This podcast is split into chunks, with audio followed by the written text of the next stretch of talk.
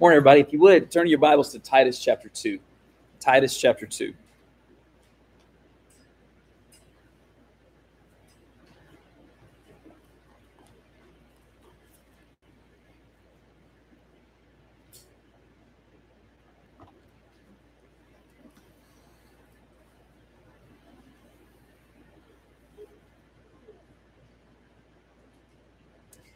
when I was in college, one time I was back home and um, we were we were my parents had had some people over and we were just singing worship songs. People had gotten song books and we were just singing songs. So my little brother was probably four or five at the time, I guess. I don't know. So the way we did it is we just went around and everybody got to pick a song that they liked and then we'd sing it. And but the deal was whenever you picked the song, you had to say why you liked it. So why why the song was important to you, kind of to share. And so uh, it came around to my brother, and it was pretty much at the end. Everybody else already picked. He was the little guy there, so I guess he just got skipped. So I was like, "Oh, hey, what, what do you want, Andrew?" So he picked "Amazing Grace," right? Which may have been because he probably only knew three or four songs off the off the top of his dome, anyways. But that was the one he picked, which is a great one. And so, well, okay, well, you got to say, why do you like this one, Andrew? And he sat there for a second. He said, "Well, if it wasn't for God's grace, we wouldn't have anything. So I like this song." That's pretty good. It's pretty good reason. And that's right. Titus chapter 2, verse 11, the Spirit says, For the grace of God has appeared, bringing salvation to all men, all people, instructing us to deny ungodliness and worldly desires and to live sensibly, righteously, and godly in this present age, looking for the blessed hope and the appearing of the glory of our great God and Savior, Christ Jesus who gave himself for us to redeem us from every lawless deed and to purify for himself a people for his own possession, zealous for good deeds. And then Paul says to Titus, who we'll say more about in just a second, these things speak and exhort and reprove with all authority. Let no one disregard you. It's funny, you wouldn't think verses 11 through 14, Paul would need that little bonus uh, exhortation there, right? what this shows to me is, is that considering and understanding and appreciating and seeing our lives through the grace of God is of utmost importance. It's the fundamental reality of our lives as human beings is that God's grace has appeared. And without that, nothing else matters, nothing else is real, nothing else is apart from the grace of God.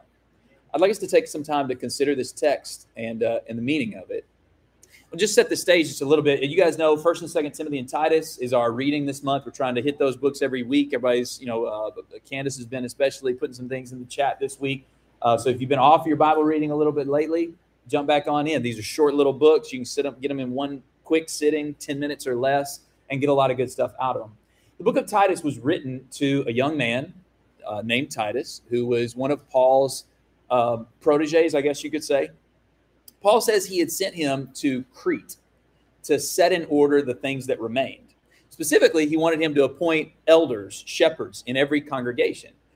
not just so to be like, okay, we got some official groups with leadership, but he wanted people who were godly, who were self controlled, who were ready to know how to live in this present age in such a way that would help others to do the same. He also really specifically says, Hey, I want you to appoint those elders. He says this in Titus chapter 1, uh, so that there will be people who will protect the saints from outside forces who may come in with deceptive ideas that will destroy people's lives. And that was especially important in Crete because Paul says Crete was a messed up place. He actually says some things that would make us kind of clutch our pearls, honestly, if uh, he said that kind of stuff about a, a people group or a nationality. He says some really harsh stuff, but he also says, hey, their own poets say it they say this stuff about them that that's a rotten, rotten place. And it was actually true. Kind of interesting. A couple hundred years before Jesus came to Earth, uh, Crete was ruled. They were like these little city states, and eventually it broke out into a civil war. And the civil war lasted for nearly a century, where they were just fighting against each other on this little island off the coast of Greece. Well, that kind of environment where society had kind of degraded to just uh, chaos, really, and warlords fighting against each other and pitting uh, people, the citizens, against one another, made it a haven for pirates, like real pirates. Like I don't know about Jack Sparrow, Sparrow pirates, but pirates were just crawling all over Crete, coming through and doing all this kind of stuff. And they became kind of a proud, strong people in, in their own little way. Uh, so much so that actually, um, about a century, a little less than a century before Jesus came on the scene, the Romans actually said, listen, we got to take care of business. We got to grab Crete because they're just doing their own thing over there. We've taken over the mainland. We got to grab this little island. And they sent their navy, and the Cretans beat them back and they had to run away. Now, the Romans came back a couple more years and they blew them away, but you get the point. They were a strong, proud people and had been for quite some time. Now, by the time that Titus was living and he had gotten sent there, it had kind of become like a retirement community for people. Uh, former Roman soldiers, even quite a number of Jewish people had ended up in Crete. But what had happened in this society is it wasn't a particularly godly or humble or uh, great kind of place. Doesn't matter. People of God still need to be there. And there are people who still need to hear the gospel there to be brought out of the darkness of this world and into the light of the kingdom of God. But you can imagine it would be tough. Do you have to imagine how tough it is to live in a world where, to use Paul's words, there are evil beasts, lazy gluttons, rebellious people, full of empty talk? That's not just in Crete, that's anywhere and everywhere. And somehow God's people have to stay grounded and not get caught up in that stuff. Every day, we're fighting that battle to not get caught up in the culture that's been cultivated through the history of the world around us, but rather to stay grounded in the glory of God. How do we do that? Titus 2, verse 11. The grace of God has appeared. This word appeared is actually really interesting. I don't know about you, but when I when I hear the word appeared in in English, I think of okay, I was hiding and then ha I appeared. And I came out, right? And that, that is what the word means sometimes. But actually, the Greek word here that's translated appeared is where we get our word epiphany. Epiphany.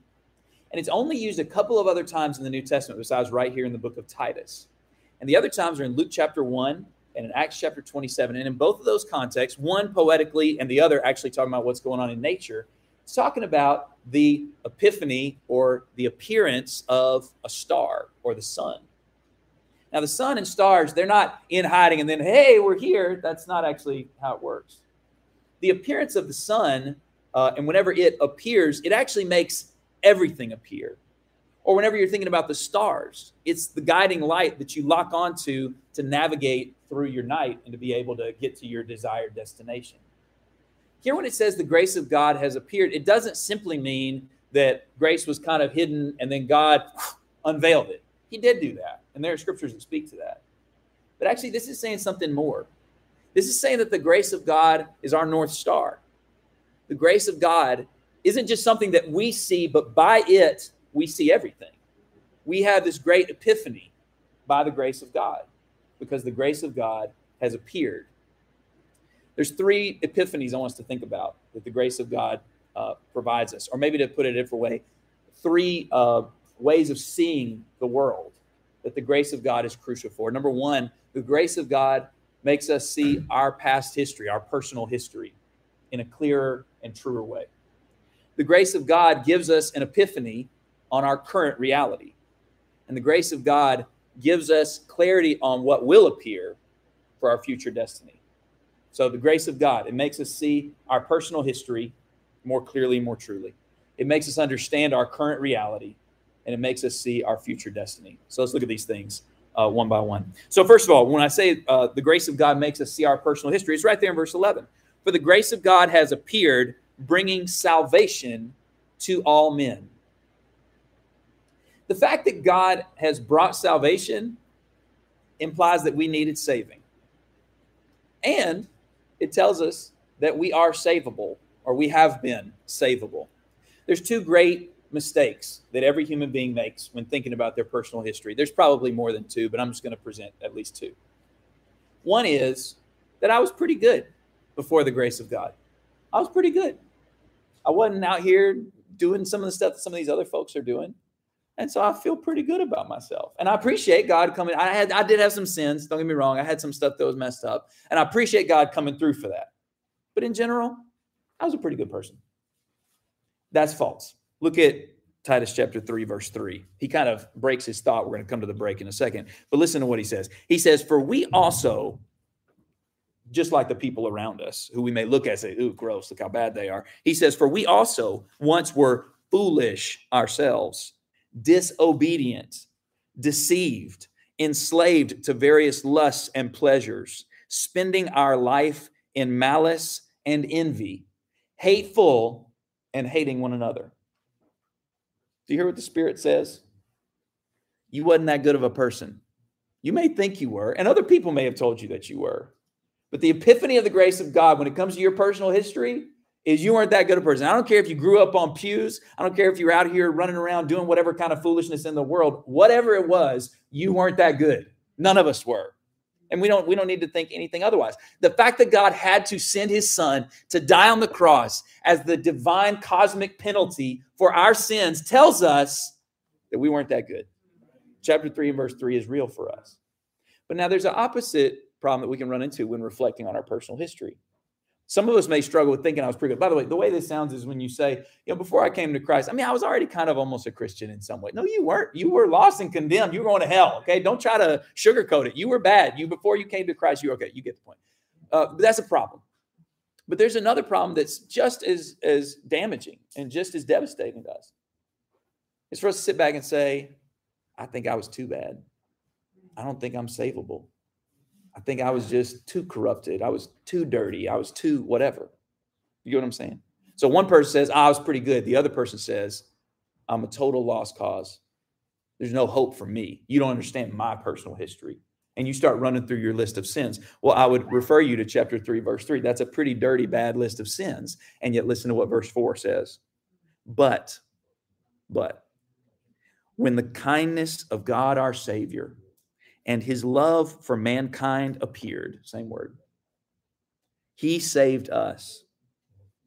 Now, it wasn't on the basis of deeds which we've done in righteousness. So don't think that this is like whether or not you you met, you know, there's like a minimum criteria that Jesus said, all right, I'll come save people as long as they're good enough. No, none of your salvation has anything to do with the deeds you've done in righteousness, but according to his mercy, by the washing of regeneration. That's a great word, that regeneration. There's this uh, your life needed to be generated out of something, and you couldn't generate it. You couldn't. There was nothing going on with you. But He, by His mercy, brought about this regeneration and renewing by the Holy Spirit, whom He poured out upon us richly through Jesus Christ our Savior, so that being justified by His grace, we would be made heirs according to the hope of eternal life.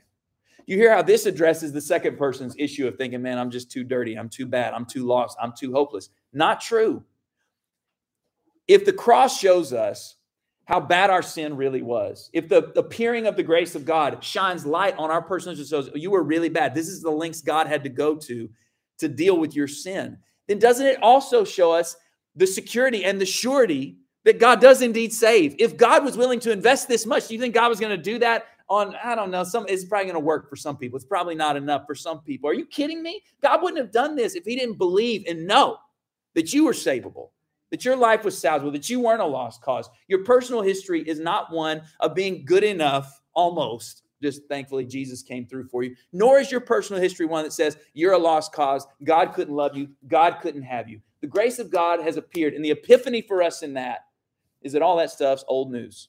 Whatever good stuff you may have done, it's old news in the light of the cross of Jesus Christ and the grace of God. And whatever bad stuff you may have been, the darkness there has been driven away by the light of the grace of God that has appeared. That's the truth about our personal history. So, whatever you think about yourself, however nice of a person you think you used to be, or however evil of a person you used to be, see it through the grace of God.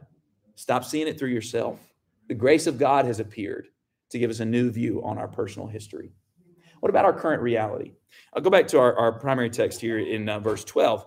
There's this great thing here because, like, man, that is good. Hallelujah. Salvation, we're good. But that's not the end of the story. Because that salvation that God has given us isn't just meant to lie there and make us feel good about ourselves every day. We should feel good about ourselves because of God's rich mercy and kindness and grace and love. But there's some teaching that goes along with that. He says here that the grace of God has instructed, it is instructing us to deny ungodliness and worldly desires, to live sensibly, righteously, and godly in this present age. You know, outside of Christ, all we really have as a North Star, the only thing we have to illuminate the world and to show us how we ought to go is our own personal desires. If you don't have Jesus Christ in your life, there's really no other guiding light.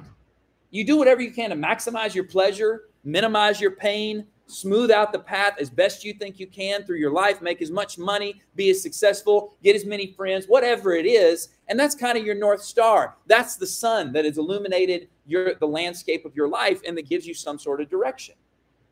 Paul says, hey, that's apart from the grace of God. But because of what God has done for us in Jesus Christ, we aren't just following the desires of the flesh. We aren't just following the, the impulses that are put on us by the stimuli of the world around us. That's not what we follow anymore. We see the world. We have a new North Star. We have a new light that has illumined our world to show us the way that we ought to go. And that's in the grace of God. Um, there's so much to say about this, and uh, I'm not even going to try to do it all. But I will just refer to you to something here. In chapter 2, well, notice verse 11. What's the first word of verse 11 before this talk about the grace of God? You notice that? For, right? Somebody have something like that, for or because. In other words, he, didn't just start a brand new idea here. This section about the grace of God is actually a follow up to something else. There was something that Paul was saying that someone might say, Why is that the case? Well, here's why because the grace of God has appeared. Well, look at beginning in chapter 2 and verse 1 and notice what it is that Paul's been talking about. Chapter 2, verse 1. But as for you, speak the things which are fitting for sound doctrine. Uh, what are those things? Older men are to be temperate, dignified, sensible, sound in faith, in love, and perseverance. Older women, likewise, are to be read. You notice Paul wrote older women. He didn't say older women in their presence. You know what I'm saying? I don't know if he's bold enough to say it to them to their face, but he wrote about it. Older women, likewise, are to be reverent in their behavior, not malicious, gossips, nor uh, enslaved to much wine, teaching what is good, so that they may encourage the young women to love their husbands, to love their children, to be sensible, pure, workers at home, kind, being subject to their own husbands, so that the word of God will not be dishonored. Likewise, urge the young men to be sensible and in all things, show yourself to be an example of good deeds with purity in doctrine, dignified, sound in speech, which is beyond reproach, so that the opponent will be put to shame, having nothing bad to say about us. Urge bondslaves to be subject to their own masters in everything, to be well pleasing, not argumentative, not pilfering, but showing all good faith, so that they will adorn the doctrine of God our Savior in every respect. For the grace of God has appeared, bringing salvation to all men, instructing us to deny all ungodliness and worldly desires and to live sensibly, righteously, and godly in the present age. You see, actually, the point of this whole thing about the grace of God? This is the foundation for the lifestyle that Christians are supposed to lead. This text right here in Titus 2 is a great one. I love this one because it does. You know your category. You know if you're a young man or an old man or a young woman or an old woman. You know if you're a person working or you're whatever it may be. You can categorize yourself here. And there's a little self check on your behavior. And what that is, is what it means to deny ungodliness and worldly desires. That means you're not pilfering. It means you're not um, uh, getting drunk with too much wine. It means all the things that he mentions here. To live righteously and godly in this present age is to be somebody who's sensible, who's pure, who's loving, all the kinds of stuff that he talks about here. The grace of God helps us see that our current reality cannot and should not be dictated by whatever our desires are or whatever values the world may tell us. We have a standard of conduct and character that God has given us that's held up by his grace.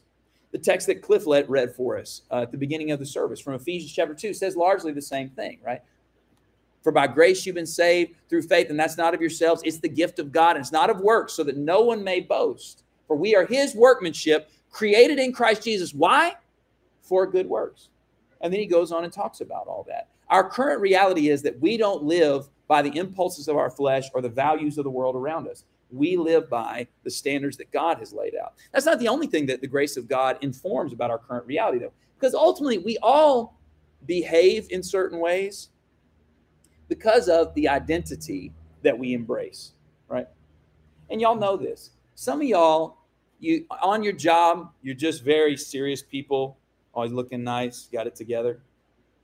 And then you get with your family and you act like a crazy person on the weekend. I mean, not a bad kind of crazy, but I'm just saying you are not that professional, mature kind of person because whatever, like sibling order or relationships or your parents, you are a wild person in different settings. Why is that? Well, because when you're on the job, you you take on an identity. I mean, you're just like Batman. You put on the cape and the cowl, and you're like, "This is who I am now. I'm going to act this way.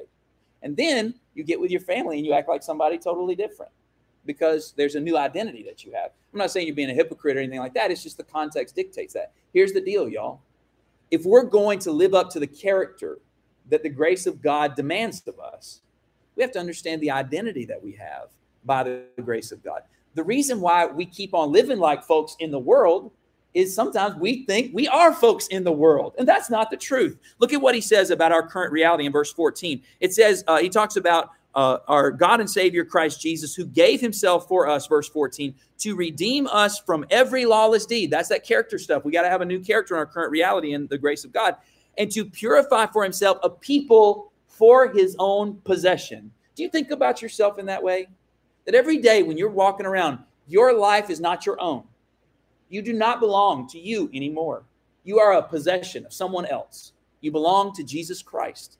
And by the way, this is not the only one. You know, there are many scriptures where Jesus speaks to this that what you are now is you've been bought with the blood of Christ by the grace of God. And I will say that's a good thing. That's a good thing. Now, we may feel like, hey, nobody gets to, you know, dictate my reality and tell me who I am. Well, how's it been going trying to define your own identity? To find yourself out here in this world, trying to make your job make you matter, trying to make whatever people group you belong to matter, trying to make whatever your political affiliations or your intelligence or your accomplishments, and you try to formulate some kind of sense of identity, or maybe we could say belonging, that I belong to this group of people or this class of person or this sort of thing. It doesn't work too good, does it? And I'll tell you, it is tiring to go out there and to try to manufacture your own identity, to try to make your own reality matter and mean something. By the grace of God, we're freed from that. We've been bought, we've been redeemed from all that stuff to belong to Him, to be His possession. And that's what informs our character. That's what dictates the way we live because I know I belong to Jesus Christ. I'm His possession. And so, really, while I'm out here, whatever expectations He may give to me, like in Titus 2 1 through 10, that makes perfect. What it doesn't even have to make perfect sense. Actually, it doesn't matter. He said this is the way I need to live, so I'm going to go out there and live that way to the best of my ability because I know my current reality is not formulated by my career accomplishments or my amount of money or my good looks or my bad looks or whatever it is they, I may have. Jesus Christ has bought me by His grace, and now there's this great epiphany that I belong to Him, and that informs my conduct. Not just my conduct though, but also the whole purpose behind my existence. Notice what he says here in the rest of verse 14. He's purified for himself a people for his own possession, zealous for good deeds. You know, verse 12 speaks to that our current reality means we have to restrain ourselves from some things. We have to deny ungodliness and worldly desires to live godly and righteously in this present age. The end of verse 14 speaks to the positive motion that there also has to be. There are things we have to restrain ourselves from as people who belong to Christ. There's also things that we have to pursue and chase after in Christ. Notice how this is actually a big theme this idea of being zealous for uh, some translations say for doing good or for good or good deeds. Chapter 3 and verse 1, he says, Remind them. And by the way, you wonder, okay, how can I do some good deeds? What are some good deeds I can do? You ready? You're not going to like it. All right, here we go. Chapter 3, verse 1. Remind them to be subject to rulers, to authorities, to be obedient, to be ready for every good deed. Did you think that was what doing good deeds was going to be like? Being obedient to authorities, submitting yourself to, and whoever that may be, governmental authorities, authorities on the job, authorities in whatever it may be.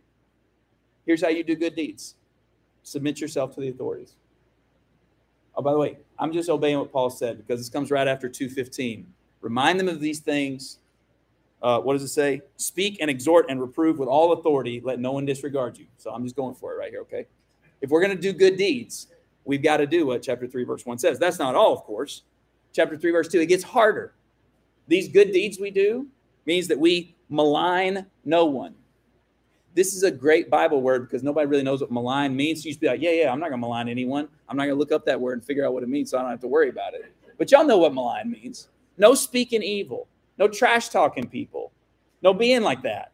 Now, listen, out there in the world, the people who've not had an epiphany in their current reality by the grace of God, they live in the darkness and they are rebellious. That's what Crete was all about. Remember Pirate Island and all that stuff? They're going to malign people. They're going to do all this stuff, but not you because you got a new reality. You are a possession of Jesus Christ. You have a new code of conduct that you live by, and you have a new purpose. You know, the reason why people in the world are rebellious and disrespectful and, and malign others and all that sort of thing is because my purpose is to assert myself, to gain whatever I can, to, uh, to be powerful, not us. We believe in the power of grace. And so we're willing to submit ourselves, to be quiet, even when we know something's not, what, not quite right. We're going to be people who the text goes on to say uh, are peaceable, gentle, showing every consideration for all men and I'll remind you, the all men that Paul describes in Crete were evil beasts, lazy gluttons, liars, rebellious folk. We're going to be considerable, considerate to those kind of people. Do you do that? Those are the good deeds that we're talking about. Being conduits of God's grace. That our mission every day is not to go out to see how I can just get through the day and get some of mine or accomplish some other goal that maybe seems even righteous. No, what I'm doing out there is to go and be a beacon of God's grace, to do good deeds that would demonstrate the grace of God in me. Look at chapter 3 and verse 8. After he goes on this great passage we read earlier, talking about the grace of God that's appeared, verse 8, it says, This is a trustworthy statement. And concerning these things, I want you to speak confidently, so that those who have believed in God will be careful to engage in good deeds. These things are good and profitable for people. That's what we're trying to do. That's our mission. That's our current reality. How can we do good for others? And he says, avoid foolish controversies and genealogies and strife and disputes about the law. If Paul was writing in 2021, he'd say, I exhort you to watch out for everything in social media and news media and every discussion about everything because all these folks are arguing about everything. Watch out for that stuff. Don't do it. Reject a factious man after a first and second warning, knowing that such a man is perverted and is sinning, being self condemned, because he doesn't understand the grace of God. That's the point. He hasn't had that epiphany of what his life is really all about now, of who he is and how he's supposed to live. He then goes on, still talking about this good deed stuff. When I send Artemas or Tychicus to you, make every effort to come to me at Nicopolis, for I have decided to spend the winter there. Diligently help Zenas the lawyer and Apollos on their way so that nothing is lacking for them. I'll just say we know from Paul's other writings uh, a couple of these names as people who were people that would preach and teach along with Paul, that he would send out in different places to take the gospel. That helps us understand verse 14. Our people must learn to engage in good deeds to meet pressing needs so that they will not be unfruitful. What's the pressing need, Paul? What's the pressing need that we've got to make sure to accomplish? Well, he just said, help out these folks who are running around preaching and teaching to different places. We need to help them out as they go on their way. And actually, if you go back to chapter two, all that code of conduct, did you notice the purpose statements all throughout the life we're supposed to live now that we have this new current reality in the grace of God? Look at chapter two and verse um, five. the last line of it. Why do we need to be living all this great way? So that the word of God will not be dishonored. What about the end of verse 8? How young men are supposed to live and all that? This is important so that the opponent, well, opponent to what? The opponent to the gospel will have nothing, will be put to shame, having nothing bad to say about us. Why is it that workers need to work the way they're supposed to? Verse 10, the last line, so that they will adorn the doctrine of God our Savior in every respect. Our mission is to make God's name known in the world because we've had the epiphany of how God's taken our past history and totally rewritten it by His grace. He's reorganized, reformatted everything about the way we live our lives and why we live our lives, how we identify our lives. He's changed it all. And now our mission is to do whatever we can to make that grace known to more and more people. The grace of God has been this life changing, epiphany for us. And everybody else needs that too. Think about all the good stuff that you have in Jesus Christ. Now we live to make that known to others because the grace of God has appeared, bringing salvation to us, giving us a brand new view of our past history. And it's instructed us to deny ungodliness and worldly desires. It's changed our current reality. And other people need that too. Because one day this whole thing is going to get wrapped up. Verse 13 of chapter 2 in the midst of all this, Paul says that as we see our past history in a different way, in a new light through the grace of God, as we see our current reality through the guiding light of the grace of God, we see a different perspective, a more hopeful perspective on our future destiny by the grace of God. We are looking for the blessed hope and the appearing of the glory of our great God and Savior, Christ Jesus. When you think about your future, what does it look like? What do you think about when you look at the future?